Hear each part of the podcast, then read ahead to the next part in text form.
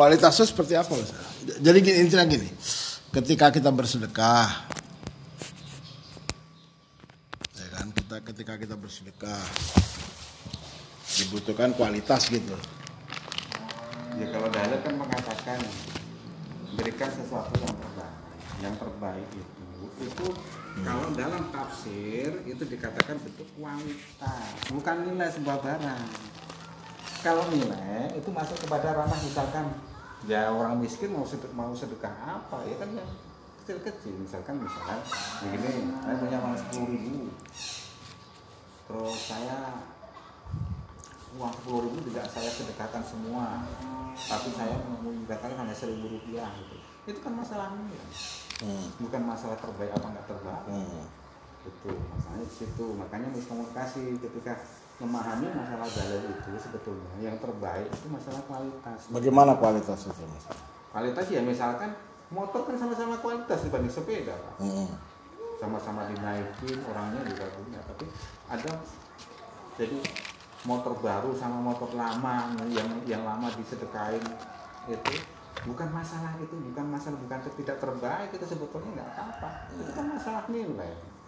Saya mampuku segini itu juga tidak dipaksakan dalam masalah nilai sebetulnya, tapi kalau masalah kualitas harus wajib paksakan yang terbaik. Kalau berikan yang terbaik itu ya kalau misalkan terbaik itu kita makainya baju biasa begini ya, jangan ngasih pakai daun, bajunya bentuk daun lah, itu nggak terbaik walaupun daunnya bentuk, tapi kan bukan dikatakan itu baju kan. Itu kan motor, sama-sama motor, hanya beda nilai. Kalau beda nilai nggak masalah. Nah kalau contoh buat aku apa berarti?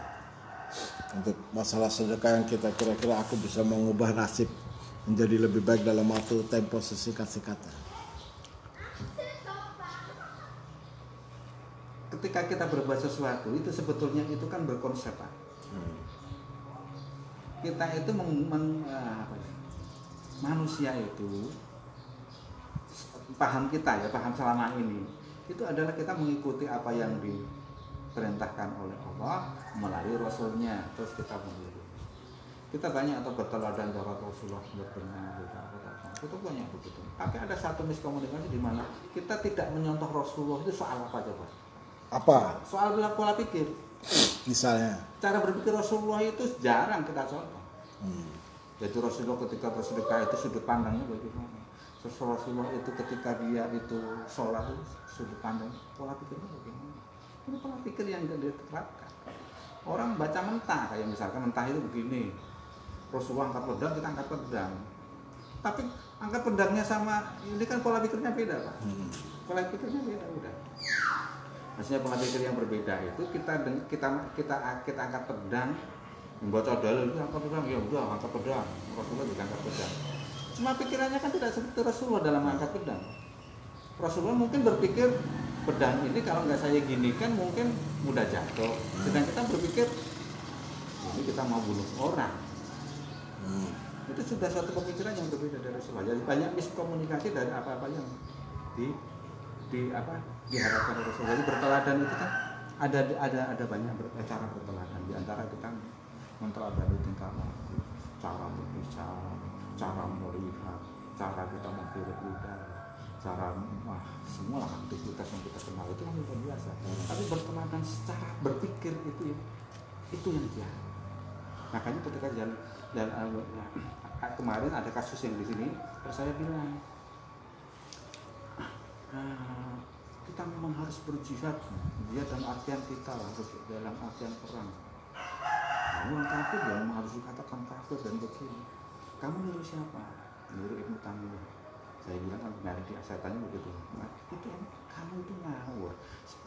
Ibnu Taimiyah itu boleh benar dalam suasana situasi waktu itu, tapi maksudnya kalau ketika kamu meniru Ibnu Taimiyah ya nggak bisa dong. Soalnya begini, teladan kita Nabi. Apakah Nabi pernah mengafir-ngafirkan orang? Nggak pernah. Maksudnya Nabi itu berjuang berjihad itu berdasarkan wahyu, artinya semua pola pikirnya, semua ini betul-betul terbimbing semua, maksudnya terkondisikan semua, namanya. Nah kalau kita misalnya belum sudah mengkafir-kafirkan orang, kan kita nggak tahu orang itu kafir apa tidak, yang orang misalkan, oh saya tanya sama mereka, pernah tanya, kamu Islam, saya bilang gitu, saya Islam, lihat Islam kamu itu kalau bisa saya lihat secara visual itu apa, seperti apa Islam itu? Kamu kan hanya mengenakan pakaian yang baju gamis, atau kamu sering ke masjid aja, tapi secara hati, secara jiwa, apa kamu bisa mensuarakan? Orang itu masuk ke Islam apa, orang itu tobat apa tidak, beriman apa tidak, apa kamu tahu? Itu masanya begitu. Nah, pengakuan Rasulullah itu sebetulnya tahu, Pak. Tahu bahwa ini apa? Itu dilihat dari apa? Dari semua bentuk karyanya atau perbuatannya ini tidak ketahuan ini. Oh, kalau orang beriman itu perbuatannya mungkin begini terus mengeluarkan satu bentuk karya begini, caranya berjalan sudah begini, namanya sudah berpadu namanya semua anggota ini. Jadi dalam kondisi seperti ini, pikiran seperti apa atau cara berpikir apa yang dilakukan? Seperti apa misalnya? Misalnya aku pengen ekonomi naka, apakah harus usaha atau bagaimana, atau bekerja atau bagaimana? Ya kalau bekerja, kalau pikiran Rasul begini. Kan sudah dahulu Rasulullah itu juga mempersiapkan bentuk-bentuk dunia. Kenapa? Karena untuk tidak akhirat. Karena hanya bisa kita lakukan di dunia, selama tidak bisa lagi kita mau menabung apa aja. Terus Rasulullah melakukan apa? Ya sesuai dengan jalur agama. Misalkan berpikir yang positif aja, misalkan berpikir secara Rasulullah, misalkan jangan kau memberatkan tinggalnya, atau jihad dalam Al-Qur'an, berusaha keras. Nah di sini kita kan miskomunikasi. Kita mungkin sedekah kepada orang, tapi jihadnya nggak ada. Misalnya jihadnya nggak ada itu, misalnya jihadnya nggak ada itu bahwa kita nggak berusaha, misalnya nggak berusaha semaksimal mungkin. Ada kan orang begini, ada contoh yang mudah aja biar saya menggambarkan pada penulis, kan berat Pak, lebih pintar begini. Ada di tetangga kita itu ada seorang penjual bakso. Dia bilang sama saya menjual bakso ini membagi hasil dalam 3 hal. 1 untuk sedekah, 1 lagi untuk kebutuhan rumah tangga, yang 1 lagi itu untuk mereka kembali secara Islam. Ketika dia masuk kepada kancah perdagangan, dia berbuat sesuatu yang sesuai koridor ini. Di sini kan mengalami gesekan. Ini contoh. Ini orang ini kan stok makanan Pak. Setiap lapak-lapak yang jual makanan itu kan biasanya dijual orang. Taruh di sini, taruh di sini. Nah, suatu ketika di sini adalah orang yang mendesak-desak dia kan pertama, dia udah jualan pertama gitu. Dagang dia dititipkan di tempat penampung itu, dia pertama biasanya di depan, kan kalau urutan depan itu kan biasanya lebih dijangkau orang gitu. Biasanya yang jangan dijauhkan gitu. Ini ada orang baru yang dengan otak pendek kolongkan itu menggeser ini haknya ini terus ini diumpetin, produknya hampir mirip. Teman saya itu datang begitu. Terus setelah begitu ya cuma dia ambil tempatnya aja udah bawa pulang itu. Dia melihat terus bicara sama saya. Kalau saya tidak berniat apa memang ini untuk sedekah, sudah macam-macam. Pasti akan aku komplain itu. Karena apa, itu hak saya. Itu hak saya 100%. Saya bisa komplain sama pedagang penambang itu bisa kok. Dan sebagainya. Tapi ini untuk saya sedekah hasilnya. Barangkali memang saya belum dikasih kesempatan saya untuk sedekah, makanya aku tidak akan protes. Udah ya, gitu. Jadi dia nggak mau gontok-gontokan hanya untuk mau sedekah. Kenapa harus gontok-gontokan? Dia tidak mau pakai jalan haram atau menghalalkan segala cara hanya untuk sedekah. Ya itu kesungguhan dalam itulah yang dinamakan jihad dalam sedekah. Kesungguhannya harus ada kesungguhan di situ. Jadi terkawal. Jadi kalau niatnya mau bantu yatim piatu, nggak taunya apa main gasak main apa ya nggak Rasulullah banget, nggak pernah pikir Rasul itu kan misalnya gini loh, kalau kamu itu mau niat mau sedekah kan sedekah itu kan tidak dituntut berapa jumlah harus bagaimana harus dan harus nanti udah semampu masih dapatnya. Kalau kita berprinsip begitu kan santai pak, dijual di apa kan sabar aja. Tapi kalau sudah ada tendensi duniawi, keserakahan duniawi, padahal niatnya baik, tak apa ini sudah nggak masuk jalur kun fayakun, nggak ada itu kan. Jadi apa yang harus kau lakukan untuk mengubah nasib?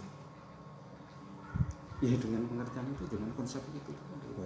Konsep jihad aja. Ya itu. Jangan berpikir secara usul ya. Kita mungkin sudah bertingkah seperti Rasul apa, tapi belum bisa berpikir secara Rasul. Rasul itu kalau memandang sesuatu itu kan lain. Artinya peluang-peluang akan kudapatkan kira-kira masih bisa nggak ke depannya? Iya jelas Bapak. Bapak kan punya niat untuk apa ketika saya ketika mau melakukan suatu penulisan. Niat Bapak itu mulia apa tidak? Iya.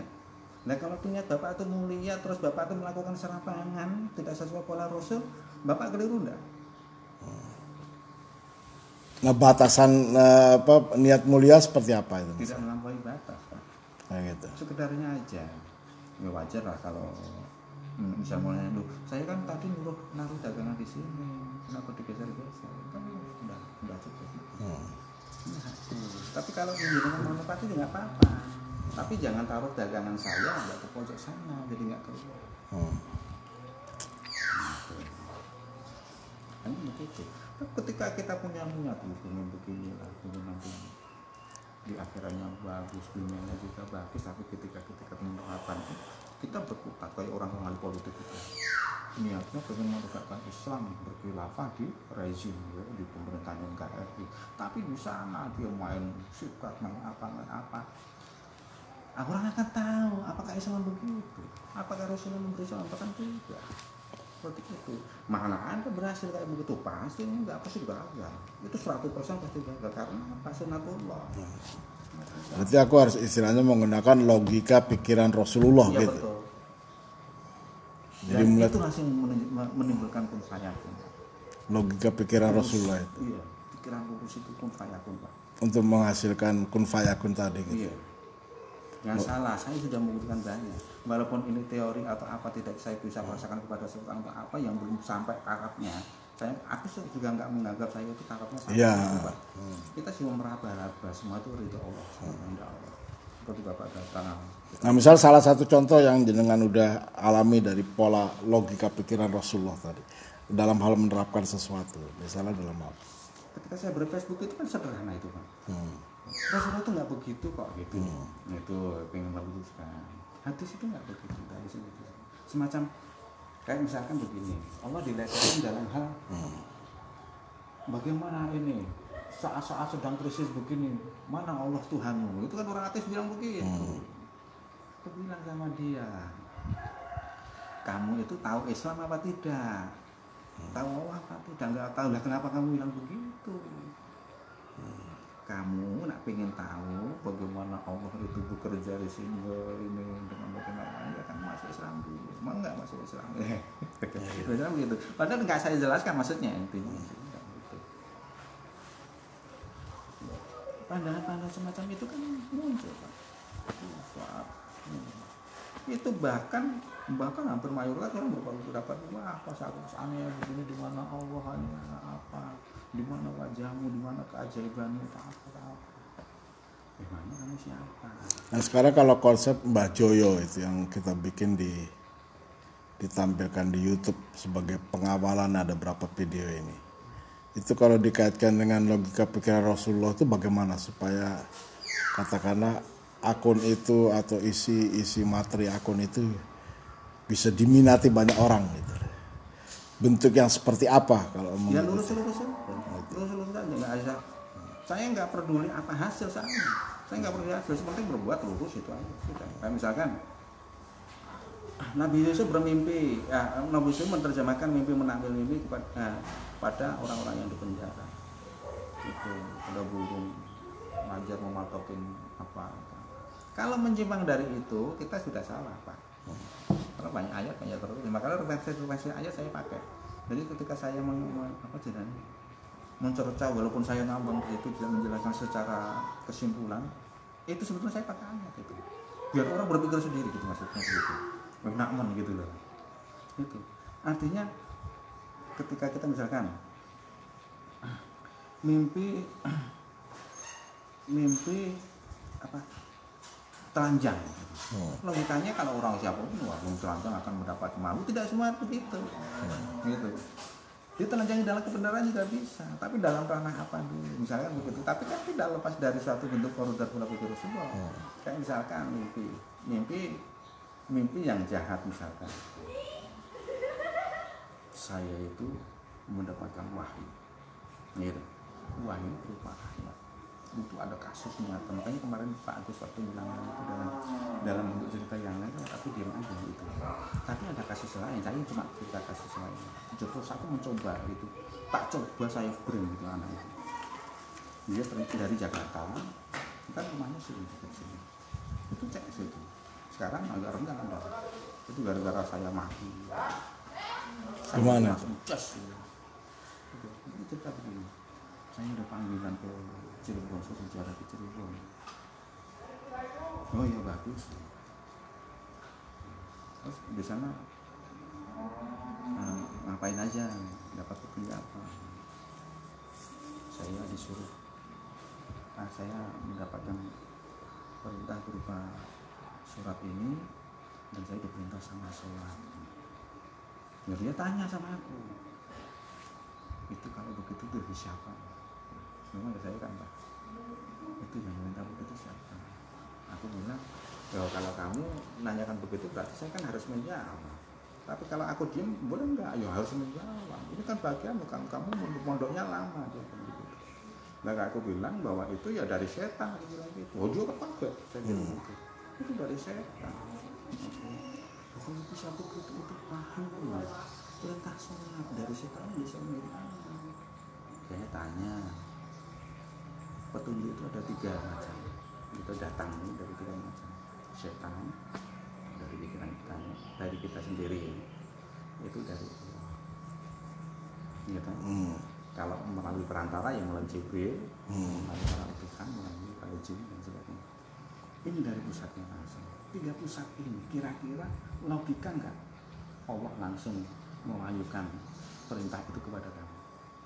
Pikir aja dulu, aku bilang-bilang gitu. Nggak logika, walaupun kamu menganggap logika itu nggak logika. Karena apa? Menyampaikan itu harus dengan sopan, utusan, namanya Jibril.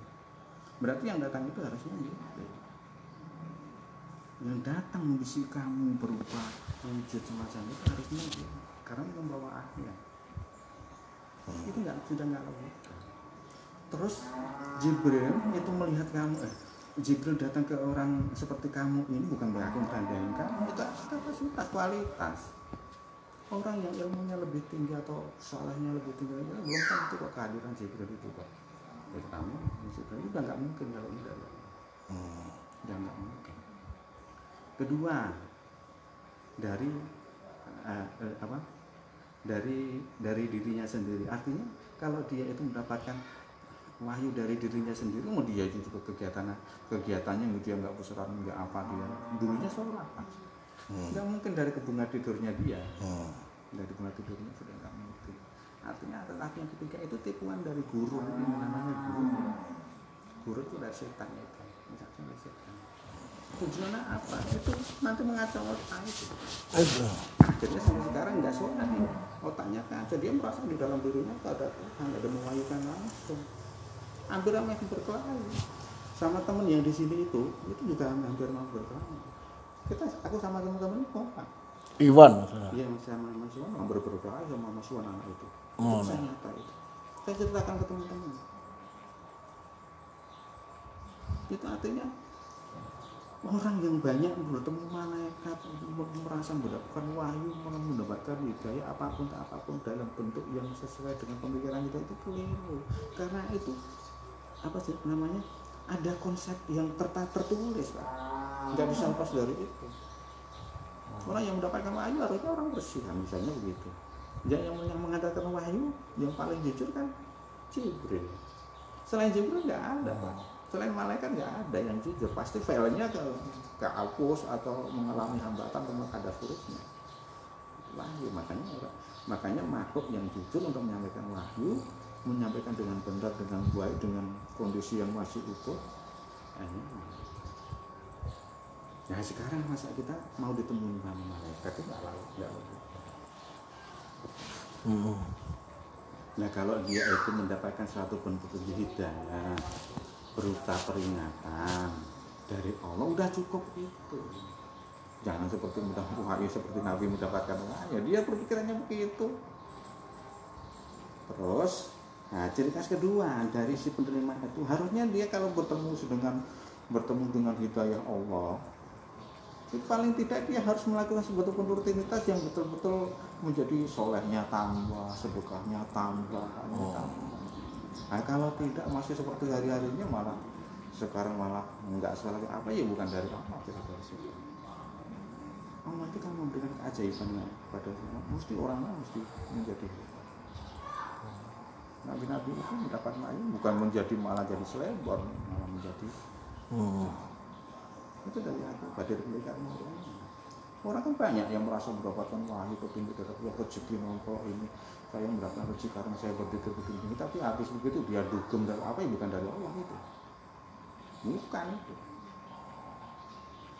Allah itu kan memberikan itu tidak ada efek samping, banyak. Tidak ada risiko. Dimakan enak, berkah namanya bagi urusan kita. Itu urusan. Kita berpikir urusan.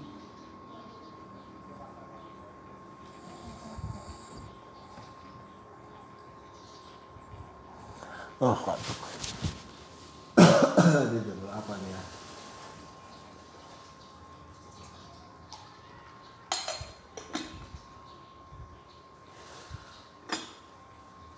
Ya gula yang ngantuk itu. Gula itu yang ngantuk. Padahal gue udah mandi loh ini. Aku lumayan tidurnya udah banyak, kemarin hampir mau terus itu. Terus aku tidur itu malam itu. Tidur itu alhamdulillah enak. Tadi malam udah banyak ya sudah. Kalau kemarin tuh tidur melulu, siang tuh tidur melulu, aduh pusing lah.